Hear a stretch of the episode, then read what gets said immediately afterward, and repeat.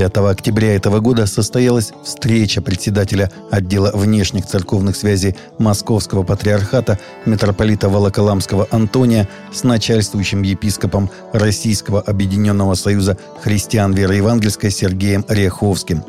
Служители обсудили текущее состояние отношений между Русской Православной Церковью и РосХВЕ и перспективы дальнейшего развития межконфессионального взаимодействия – во встрече, прошедшей в отделе внешних церковных связей, также принял участие секретарь ОВЦС по межхристианским отношениям иеромонах Стефан Игумнов.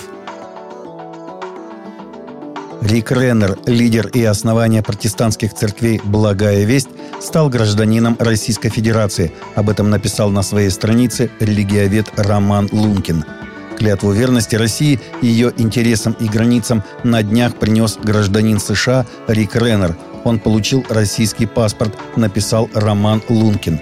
Реннер не простой американец, а пастор одной из самых крупных протестантских церквей в мире «Благая весть». Это яркий представитель традиционного для США консервативного евангелизма, христианства, отстаивающего традиционные ценности в противовес западному либерализму. Это тот самый электорат Трампа, который отвергла либеральная Америка. Отказался ли от американского гражданства Реннер, религиовед не сообщает. По словам местных источников в Уганде, 24 сентября два евангелиста получили глубокие ножевые ранения после того, как привели нескольких мусульман ко Христу на дебатах об исламе и христианстве в Восточной Уганде – 35-летний Эндрю Дикускука и 26-летний Рональд Мусасизи спорили с исламскими учеными в нескольких районах округа Иганга, которые напали на них после серии таких дебатов в преимущественно мусульманской деревне Нампирика, сообщил лидер их служения, имя которого не называется по соображениям безопасности – Два евангелиста залечивают раны на больничных койках в городе Иганга после нападения и избиения радикальными мусульманами, сказали в Morning Star News. Среди тех, кто уверовал в Христа после дебатов, были известные мусульмане. Дебаты между мусульманами и христианами в этой стране довольно частое явление – Согласно новому опросу Барна, большинство подростков во всем мире имеют либо положительное, либо нейтральное представление об Иисусе. При этом около половины говорят, что он дает надежду, и только 6% говорят, что он неуместен – Опрос. Почти 25 тысяч подростков в возрасте от 13 до 17 лет в 26 странах показал, что 46% говорят, что они лично верят, что Иисус дает людям надежду. 43% говорят, что Он лично заботится о людях, 38% считают, что Он заслуживает доверия, а 37% говорят, что Он щедрый – Около половины также говорят, что Иисус любящий. Подростки, участвовавшие в опросе, разговаривают на 17 разных языках, и немногие выразили негативное отношение к Иисусу. Опрос был частью нового доклада Барны под названием «Открытое поколение». Кроме того, многие подростки также положительно относятся к Библии.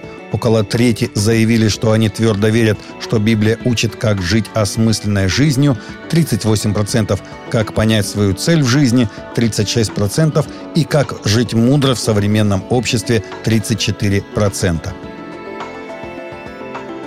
Сводный брат музыкальной иконы Элвиса Пресли рассказал о вере в Бога короля рок-н-ролла, о которой мало кто знал – Билли Стэнли выпустил новые мемуары под названием «Вера Элвиса. История, которую может рассказать только брат». Элвис был христианином. Все видят блеск, гламур и все такое. Но во время своих концертов он всегда исполнял две песни в стиле гаспел в середине своих выступлений, поделился Стэнли в видеоинтервью с The Christian Post.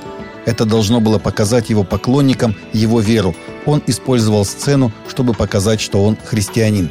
«Он повсюду носил с собой Библию и был щедрым», — сказал Стэнли.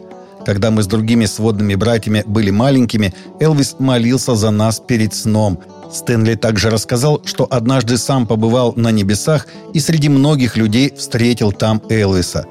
Пресли умер в возрасте 42 лет в 1977 году от сердечной недостаточности. Огромные иконы появились на фасадах московских многоэтажек в разных районах столицы. По информации телеграм-канала «Осторожно, Москва», это часть выставки современного христианского искусства. Вместо наружной рекламы в разных районах световые проекции иконы Богородицы, говорится в сообщении.